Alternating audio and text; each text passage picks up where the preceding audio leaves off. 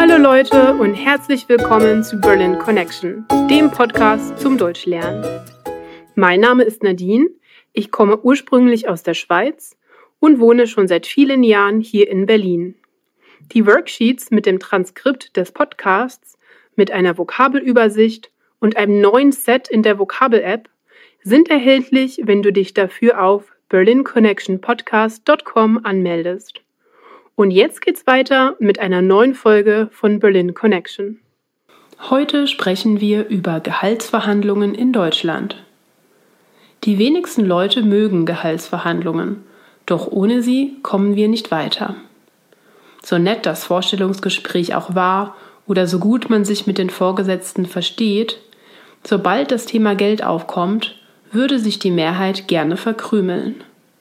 In den allermeisten Fällen ist die Faktenlage klar.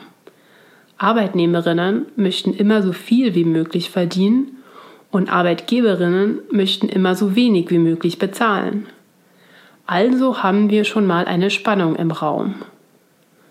Als Arbeitnehmerin deshalb aber nie mehr zu verlangen, als man angeboten bekommt, wäre auch nicht sehr sinnvoll.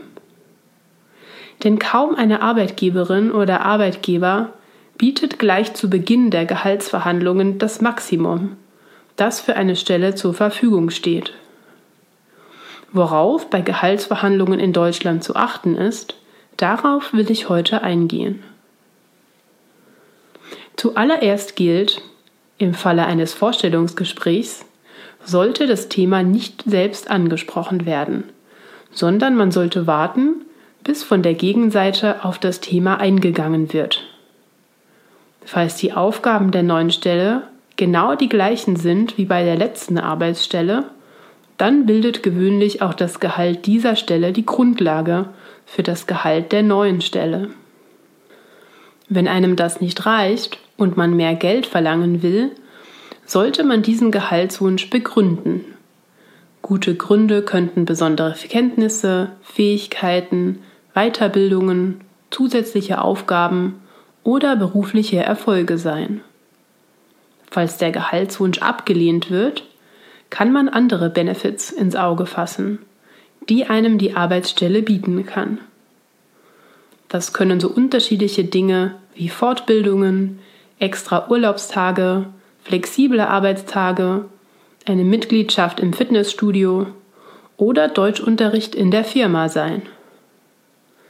Vielleicht möchtest du auch deinen Hund ins Büro mitnehmen, die Kosten für öffentliche Verkehrsmittel gedeckt haben oder mehr Homeoffice-Tage haben. Was auch immer dir Vorteile bietet, kann in diesem Fall ausgehandelt werden. Das gilt übrigens auch für Verhandlungen zur Gehaltserhöhung. Es gibt Leute, denen Verhandeln so unangenehm ist, dass sie ihr Gehalt fast nie verhandeln. Andere verhandeln ihr Gehalt aus Prinzip immer. Tatsächlich lohnt es sich, die Hürde zu nehmen, auch wenn es Überwindung kostet. Wichtig ist dabei, hartnäckig, aber immer freundlich zu bleiben, sich auf die eigenen Stärken zu konzentrieren und diese selbstbewusst vorzutragen. Falls euch so ein Gespräch bald bevorsteht, viel Erfolg bei den Verhandlungen. Danke fürs Zuhören einer weiteren Folge von Berlin Connection. Wenn du mehr aus diesen Folgen rausholen willst, melde dich für die Worksheets auf unserer Webseite an. Wenn du Fragen oder Kommentare hast, dann melde dich entweder per E-Mail unter hi at berlinconnectionpodcast.com oder auf unserer Facebook-Seite, Instagram oder Twitter. Ich freue mich, von dir zu hören. Bis zum nächsten Mal. Tschüss!